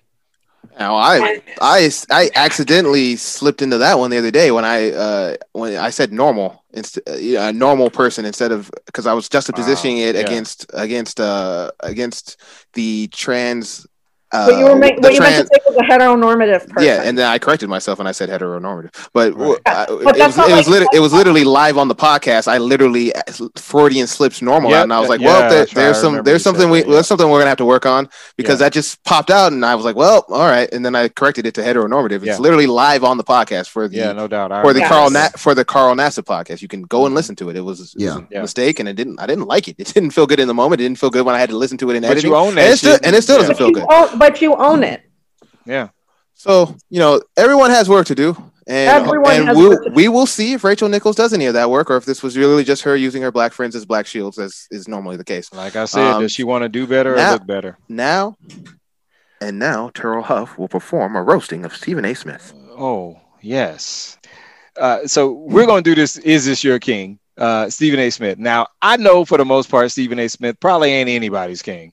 Um, pretty much everybody is out on this dude for the most part. That being said, he still deserves to get roasted. So, uh, Stephen A. Smith decided on first take today that guess what? It was going to be really, really great if he just, I don't know, went on a couple of rants about, um, well, he pretty much pissed off Asians and then he turned around and pissed off Nigerians as well, which I just don't know how you do it. But Stephen A. Smith, with all that money he's making at ESPN, apparently has plenty of time and money to figure out how to do so. So Stephen A. Smith decided, and by the way, eh, eh, you know it's bad a bad take when Max Kellerman has to jump in and stop your ass from doing some dumb shit. But he kind of failed in this Max, in, in this Max, instance. Max Kellerman taking a straight. Max Kellerman basically had to jump in and it still didn't work because the shitty take still kept moving. So that being said, um, I don't even know what sequence he did it in. I just know that he said two things today that were about the dumbest takes that you could ever have, and they were you know borderline racist too. But that being said, uh, he doesn't feel like, uh, and I guess Carol Ohtani, um, the uh, pitcher slash crazy uh, uh, slugger uh, for the Angels. Uh, this dude what you is a, uh, huh? What, what, what, wait, what? I'm sorry to, what did you say his name was? Is it Carol Ohtani? It's Shohei Ohtani. Shohei. I'm sorry. You know what? I'm getting him mixed up with a dude named. There, there's a dude that's like a super Spurs fan, and he lives in like Japan, and he's he's a really cool guy, but he's uh, it's a long story. And I get the. I'm sorry. I got the two names. I'm sorry. It- it- apologies. Let me continue my rant. I Re- apologize, Mr. Ohtani. recommencing Terrell Huff's screwed rant on Stephen I A. Smith. At least he tried. I just messed up blanked. your I'm like, name. I don't know who the person is. Yes. Please And- and- help and- me. So, Derek, thank you for correcting me. That being said, um, this man is the face of Major League Baseball, whether we like it or not. Yes, he is new to the American game, but he is not new to the international game of baseball. People knew who this dude was well before he ever played a game uh, in the in Major League Baseball. The dude is a straight stud. He made the All Star game for being a for, for as a pitcher and he made it as a slugger because he had, I believe, what was it, 31 home runs before the break. This 31. dude is legit, okay, period. And he obviously does not have a grasp of the English language. Um, he's, you know, he has an interpreter. When he gets interviewed, the interpreter is there with him. And I'm, I'm, I'm gonna take a little bit of it off of him because he's doing his job. He came over here and he is every bit as advertised as he should have been when he got here, and he's doing it all. That being said, Stephen A. Smith basically, with his dumb ass, said that Mr. Ohtani cannot be the face of Major League Baseball because he does not speak English and he needs an interpreter during interviews. Okay, stupid as hell. Okay, this Yeah, is from a guy that he's famous for not knowing anything outside of basketball. I'm not 100% sure the dude knows anything out of the like what is he he used to cover Philly like like like Philadelphia 76ers like specifically. I'm not sure this dude knows anything about any sport outside of basketball and I'm not 100% sure on his knowledge of that sport either. Bottom line is the dude gets on TV, he says a bunch of four and five syllable $20 words that I'm not 100% sure he knows what they mean and E ESPN gives him a shit ton of money because basically he comes out and says the first thing that comes to his mind, which 99% of the time is stupid, but because he's Stephen A. Smith and he's I guess mercurial and he says things and pisses people off and people are always upset one way or the other at something he says hey we like it so let's give him lots of money and let him get on tv for a couple hours a day and say stupid shit. And that's sounds like basically a- what he did He sounds like a shock jock from the 90s. pretty much exactly what he is. He's basically a shitty version of Howard Stern, as in Howard Stern actually has some purpose in the world. No, he actually does not have that. Stephen A. Smith is just a fucking clown. Okay, let's get that out of the way. Now, I don't want to. I don't want to leave out what he. So, so that's that, that's what. Uh, and it's uh, and I apologize. It's Cheryl Ohtani, correct? Derek. Correct. Okay. That's who that's what he did to my man's. All right. Personally, I'm trying to learn more about the dude because realistically, I follow the A's, but I don't really get to follow other teams as much. And I know about him because obviously the team he plays for is a, a rival to the A's. So I'm just getting into the dude, and he's amazing. That being said, we couldn't talk about how amazing he was. We couldn't talk about how great all the things he was doing. We couldn't talk about the fact that people that don't even know who the fuck Babe Ruth is, is don't realize that he's the first guy to do what he's doing since Babe fucking, Ruth, who died before most of our parents were alive. So let's get something real, real clear here. This dude is gonna be the face of Major League Baseball probably for the next 10 to 15 years, and you're gonna fucking get over it. Stop being a clown. Stop talking about the fact that he needs an interpreter because guess what? Probably in the next five years, he's going to have a better fucking grasp of the English, language than your dumb ass will. Secondary, Nigeria, the basketball team, uh, and by the way, uh, uh, not to date the show, but um, our USA basketball team did the same thing they did against Nigeria against the Aussies. So that being said, Nigeria whooped they won by three. But if you look at how many threes they hit, 20 against the USA basketball team and beat them by three in a huge upset, um, which apparently wasn't as big of an upset because the Aussies just beat them a few minutes ago. That being said, if you look at that, this is the issue I have with Stephen A. Smith on this. Okay. They beat what was supposed to be the next dream team. Okay. They hit all kinds of threes. They have seven NBA players, active NBA players on the team, and Mike Brown, who used to be an assistant coach here in San Antonio and was a head coach of the Cleveland Cavaliers, and going on and on and on. The guy got his own credentials of his own, is over there coaching them, and he actually led them to that victory. I understand it was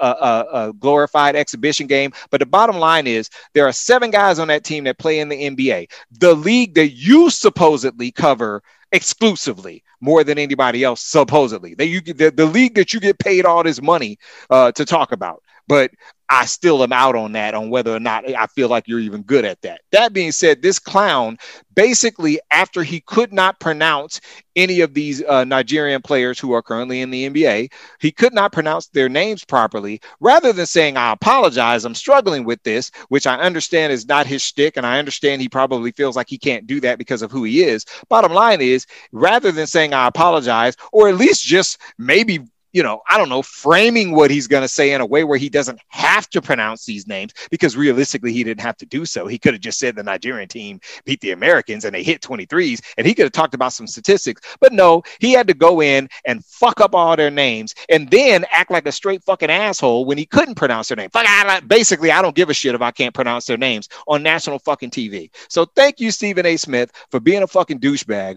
on national TV on your own fucking show so badly and so racistly, if that's even a word, I'll ask Stephen A. Smith because he seems to be the king of fucked up words. Racistly, that Max Kellerman had to interject multiple times and save your dumb ass. Why is this man making all this money? But yet people want to ask why Maria Taylor even deserves, you know, a little bit less than what he's getting. I'm sorry. He's a fucking dumbass. No, I'm not sorry. He's a dumbass. Okay. And if I may you know, I don't know. Uh, uh, may, maybe I can uh, I can summon my inner Stephen A. Smith. I think it's fucking preposterous that he's making all that goddamn money at ESPN and he can't fucking pronounce names. He can't have a take that isn't at least slightly coherent. Um, he, he can't fucking talk about anything outside of basketball, and he's waning on that as we speak. I really feel like he's losing brain cells every time he speaks on the air, and the rest of us are worse for it. And uh, no, he's not my fucking king. Get him the fuck off the air. Uh, Daniel, uh, Daniel, clip that, clip that tape, uh, clip that tape, Daniel. We're gonna have to put that on YouTube. We're gonna clip that tape. We're gonna clip that tape. Yeah, Jesus clip that H. tape, Daniel. Christ. Did you just give? Did you just give a read like uh? Was that thing about Billy Madison where he's like, not only is this wrong, but everyone in the room is now dumber for having heard Pretty it. Pretty much. He I told award Stephen, you no yeah. points, and may God have mercy on your Yeah, I was soul. about to Pretty say. I was about to say that he told Stephen A. I award you no points, and May uh, God have mercy on your soul. well, I award him the points of he was great on SNL. It was just, it was horrible. I love I love when Jay Pharoah played him on Oh, SNL. my That's all I God. can say. like Yes. literally people that imitate him are a better version of Way him better than him. he is. Way like better than him. they literally people that imitate him on like Saturday Night Live know more about sports than he seems to. Oh I don't understand this. We- I, I, I always stick with this. Um, uh, uh, uh, the guy out of Ohio State. Um, he's he's sort of languishing with the with the uh, Washington football team right now. The quarterback out of Ohio State. Um, Derek, you know him. huh, you- you know the name. I, am in shock right now. What did you ask Haskins. me? Haskins. Yeah, Dwayne Haskins. Uh, Oh, so Dwayne, Dwayne Haskins. Haskins Yes. basically uh, uh, uh, this is what sticks with me and this is where I, I completely jumped off the boat with this dude and i could not defend him anymore he basically said that he was a running qb fucking dwayne haskins i think ran for like less than 100 yards or some shit like that his whole hi- college career. Like the dude was not a running qb and yet this is what stephen a. Smith was saying. Stop asking this dude about anything outside of like the philadelphia 76ers from the year 1995 to 2005. Outside of that, don't ask that Negro shit because he don't know what the hell he's talking about. This man almost Stop called, he he literally almost said the N word. I could tell he was one second Oh away. no, from I. I was going. I was going. was really no. I- no, the Negro one was yeah, because yeah, that's we're, he was gonna get that. we we I'm gonna give him that smoke. I know what you, I know what you're saying, but uh, My- no, no, my- I'm, I'm gonna give him the Negro because I had to have a Negro spiritual sigh every time I see that motherfucker. Oh Lord Jesus, because every time he come on the air, it's some fuckery going on, and there it was. He got his own show. They literally put Max Kellerman there just so that they could have somebody to somehow maybe interject when he says some dumb shit. And Max Max Kellerman is a fucking pro, a former pro boxer, and he used to be a rapper, sort of. And that motherfucker can't even stop him from saying dumb shit on his own show. a, a- I a don't former know what else can be done. a former pro boxer commentator, not a I- not, not a pro boxer. Oh, and by the way, as a sidebar, Max Kellerman and freaking uh uh uh the dude that used to train Mike Tyson, I can't remember his name, but them motherfuckers ain't got no business talking about UFC. They don't know shit about UFC. I watched that fucking fight the other night with with with with Conor McGregor and and All right, Dustin we're not we're not gonna have fuck- you're gonna you're gonna have this show have with the- beef with everybody. We're gonna I have got be- hey, we, uh, we have uh, we have, you Listen. have- do you realize do you realize this show this now has beef with the elder black sports statesman of our time? We have Stephen A. care. Smith. Oh, I almost the- forgot. is- Fuck Jason Whitlock. What else are we doing today? Well, that's fine. It's, you can always say Really? He came, he came to collect. I was I was just gonna say this is by far probably one of my favorite. Is this your king segment? I So just- just want to know. I- I- I just- he came for everybody. I'm sorry. I, I While we're at I it, see- can you go? Can you come for Addison Rae while we're at it? yeah, okay. So you went to three months of fucking college, and you had the nerve to No, admit that no, shit, no, and then no, you had to fu- and then fucking say you no. got a job in Is this- journalism. are you flaming a child How right are now? you What is crazy? this? How old is no, this person? Hold up. How, How old are is this you crazy? How, I don't give a damn how old she is. That's even But I- worse. Excuse me, That's but even he has a, worse. this is get off my lawn energy. Okay? She had the Different. nerve to admit that she went to three months of fucking college when people have been doing this shit for went to college for five fucking years. No, okay? I just and, looked and, it up. We're not blaming twenty year olds no, on this program.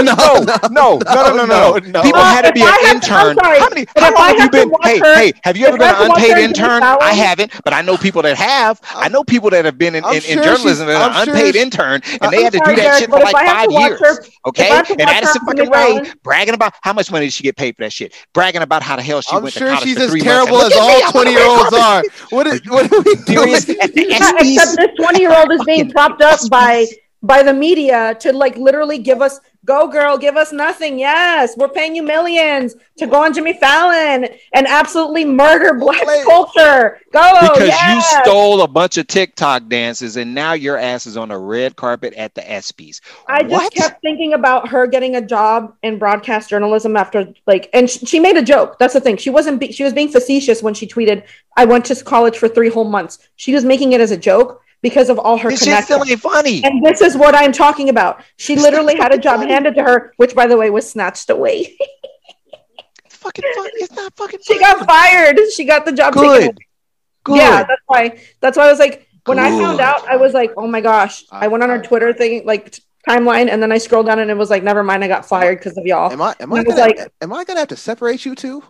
I'm just saying, I just, I just want you to know this is your king segment. It's fine. I'ma stop. I love it. I I'm gonna love it. stop. But but it. y'all, you already know. Look, I'm telling you, I you th- this week was Yeah, not the week. I'm putting This a week rule. was I'm, not the week for I'm- Terrell to do I'm- Is This Your King? Because I'm putting a I've rule been in, watching. man. Listen, I'm putting a I rule watched- in. Unless you can, unless you can drink, you're not old enough to be on the segment of Is This Your King? That's when All you get. you know that's when what? Okay, what if but you, she gonna what get if your that- but nonsense she- leads me to drink? Okay, but you know You're what? not- she gonna get them. She got them verbal hands this week before the rule was established. She got me- them verbal hands this week. Because I'm telling you right now, I've been watching sports all weekend. Her and brain isn't even fully developed. She's too Look, stupid listen. to know what she's doing. between the finals and all this bullshit And that happened today. and yet, I she got that, the, that role. She was given that job. And Yeah. yet, Yes, fla- put the corporate white man who gave her the job on the mm-hmm. on the segment. Leave Okay. that. If Leave I that. find out who he leave is, he that can get them hands next week. Leave that terrible white children alone. He can get them hands next week if I find out who it was. He can get them hands too. I okay, don't. I'm I won't man. bring It's her a up anymore. I apologize. Okay. But I'm not, I'm not apologizing. You don't Hey, have to The rule, apologize. was, the rule wasn't established until just now. I'm just So therefore, the, the hand she got just now, that's what already she gonna get. Go back to stealing ti- TikTok dances from black women and keep doing what you've been doing. She had to fill her time because TikTok women went on strike. They literally didn't do a dance for thought shit. I don't so blame 'em. all like it's hilarious. Go on TikTok. There was no dance done, so all they could do was go Look, I'm hands just gonna. I- hands look, all I'm saying- put their hands on their knees. All I'm saying is, I'm sure the Zoomers are policing their own. So I'm sure they have their podcast I segment live with a. I just want to preface. I live dragging. with a Zoomer. I live with a Zoomer that polices this person daily, so I hear it a lot. So Well, because I have so to if- hear it, If you next time, if you want to bring your, your daughter on to, to flame this this child, that'll be allowed. But as for the adults, the I adults promise will not no to cuss longer. when she does. the I fo- promise not to cuss when your the- daughter the comes fo- on, the but I will former- gladly the help adults will flame no longer yeah. be flaming children on the okay. show. So then, if ever, if ever there's someone below twenty one that I want roasted, I'll just bring my child on. I'm down. have And at I will Free I will, reign. I will put my, my mic on mute and I will say the shit I have to You're say not- on mute. You're not So gonna put your therefore- mic on mute. I'm just saying. Terrell, Terrell, do you even know how to put your mic on mute? You, Yeah. it's not. It's not. A, I've never seen you. I think not, there's a setting where it can automatically be on mute when I first come on, but then I just turn it off. It's true. That is a Uh, setting. so, so now that I've lost complete and control control of this show, I'm gonna go ahead and uh, get it end it right there. Uh, I do this every time I'm on. I always just just so Hey, Julian uh, knows. Every we love time every I'm part on, of it. Julian But I is love it. Julian's the podcast love it. historian. He knows. he's, he's like the. He's but I love it. he's like. So Eric uh, always like behave, and I'm like sure, and then I'm like you dated me, so this is what you get. Right. I, I don't know about I don't know about behave, uh, but just No, but more like, well, I've lost control. Everyone, yeah. Well, the, the, Derek, the, Derek already knew what he was in for the- when, he, when I was on the podcast. the He building's knew. on fire, and you know, I just I don't have any water. I don't have any water. It's fine. You're the dog in the can me that's like, this is in fine. that sense, because I was about to go in on. and now I and now I have a I love long a long YouTube clip. I I had previously I had a, I had a TikTok clip, and y'all kept going, and so now I have a YouTube clip, and that's That's fine. all right. That's okay. Hey, it In the works. meantime, histo- podcast historian Ju- King Julian Owens, thanks for joining us. Uh, plug all the things you would like to plug, and take as long as you'd like, because you're already over. We're already over time. We're already over. I'll make it quick. Um, as he mentioned, you guys can find me on King Julian Podcast. Um, I am, and I'm gonna say this to you guys first. This probably will come on before I go on my show. Um, I had to go on a hiatus. Um, some things happened, um, which will be on the podcast. I'll talk about later this week. Um, but I will be back in August. Um, everything will everything smooth sailing. Just things happen with a partner of mine. Um, he basically a podcast partner. Will something we'll talk about later. But anyways, you'll find me there. You'll catch me every Thursdays starting in August. So tune in, see me there. Thank you, thank you guys for always bringing me in. Love it, Mariana. Whenever I come as a guest, please come on. This is amazing. I love this. I really do. Just letting you know. Yeah. T- t- It's the Capricorn. Just so you know, you, you need to know this, Derek. Capricorns hate people. It's just our, it's just our like natural setting. The older I get, the more I realize it. So mm, Carol and I are just going to, you know, hype each other up because we both hate people. So Speaking of hate people, I hate the end of this show. Terrell Huff, please uh, tell us where we can find find your your illustrious career uh, happenings. Uh, at Terrell Huff, uh, Twitter, same as Instagram. Uh, fuck Facebook, but I connected it to Instagram, so I wouldn't have to post anything on Facebook, like specifically like myself. I just let Instagram do it for me. Um, and um, let's see, uh, Blue Collar Sports Dads uh, Sundays from 10 a.m. to 12 p.m. on Ticket 760, uh, where uh, Dylan Emery. Uh, within an inch of his life keeps me from doing the shit that I do on this podcast every Sunday. And he usually fails, but hey, man, you know, I do what I do. Um, also, um, He- I guess he- I can. He has actual FCC consequences. He has to. Yeah, exactly. So, so Uh, like, I actually, believe it or not, I have literally in the last eight or nine months, I have not cussed on the show, which is shocking. Well, I say ass in like, you know, like some other stuff, but like, you know, whatever. I ain't the only one. If, if Mike Taylor on that channel doing it, I can do it. That being said, um, yeah, great show. Uh, please check us out. Um, we're thinking about doing a podcast thing as well, so we'll see how that works out. Um, also, I can finally admit, or at least I'm not going to go too far into detail, but I can at least tell y'all because I know I've been alluding to over the over the last several episodes. I've been alluding to this project that I've been working on that I'm supposedly not allowed to tell anybody about. At minimum, I can definitely say if you keep an eye out on CNN over the next few months, you will probably see something that will explain exactly what I did for those two days in April. I will leave it at that. Um, and there we go. So uh, that is something that we can keep an eye out on. Like I said, over the next couple of months, I think the the time frame they gave us was sometime in the early fall, late summer, that we should at least start seeing advertisements for it. And if you know what ESPN is putting out there right now, as far as like some of these like reenactments and some of these things like that, you'll find it very interesting. So uh, that's what's going on. Got a couple of commercials out there, but uh, hey, those just pay the bills. Um, but uh, yeah, man, that's what's up. Tell Dylan to stay off my podcast corner. Only I get to have you for podcast. He gets you for the radio. Only I get podcast. Terrell. Technically, we technically they turn the radio. Yeah, yeah that's fine. But now it sounds like he's trying to really yeah. step on my toes. And tell Dylan I'm, I'm watching. He, he, actually told me he has all this. He has all this podcast equipment that he bought like a long time ago, and he and he barely used it. And he's like, "Dude, I'll sell it to you for like eight hundred bucks." I'm like. I was like, let me find out how much money Derek making on this new job. Cause you know, we might have to go in half on that, homie. But uh nah, man, but he's he's uh, you know, he's he's uh he's holding in there, man, and uh he's talking about it, but you know, we'll see how that works out. You know how it is, man, time permitting. And, and of course the the great Mariana Ovalle has joined yes. us and uh plug whatever you would like to plug and and try to keep the hating on people to a minimum. I'm gonna say. How dare you? Damn. All right.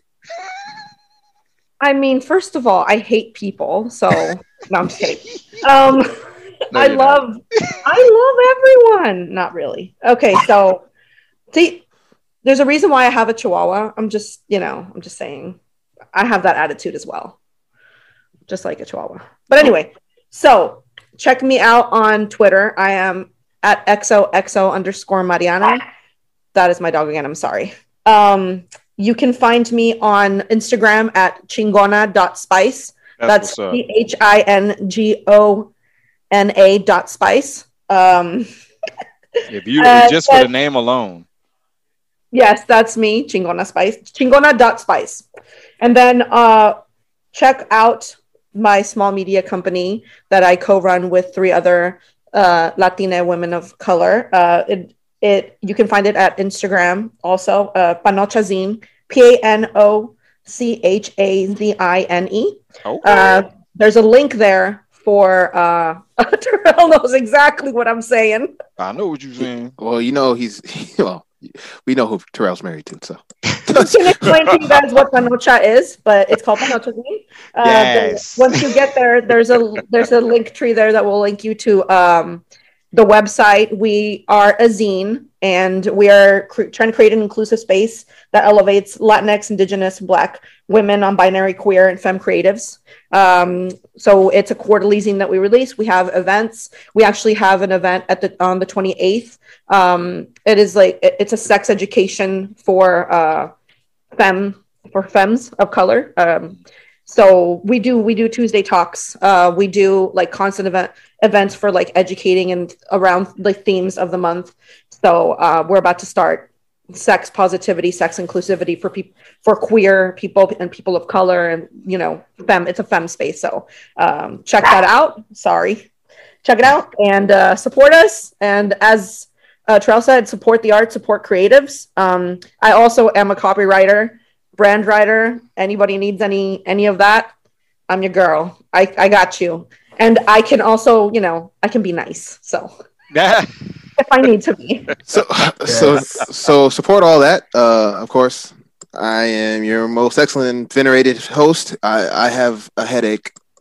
I have hey, but we gonna be supporting what uh, you got going on, uh, bro. I we we can't we st- still my lips are sealed on exactly what I'm doing, so I can't really speak on that yet. But I do have a new job coming out, so you know, somewhat like Terrell, look out for that in a very vague and general sense. In the meantime, you can still find me on Twitter. I've updated my Twitter account so that it has the same handle as my Instagram account. So now everything is at Dr. Lewis, not, not. third, not third. and so uh, this episode will drop. We have an episode of Trey Blanco's podcast and grill for you this week, and we'll have two episodes of H's for Hell because, quite frankly, I forgot to upload Corey's H's for Hell last week, so now I have to do oh, it no. on Friday twice. He's probably gonna make fun of me as he should because I keep forgetting to put his stuff up on time. In the meantime, that is it for today's program. Terrell Huff, hit him with the outro, baby. Biggie for sport because somebody has to. Goodbye. Sport.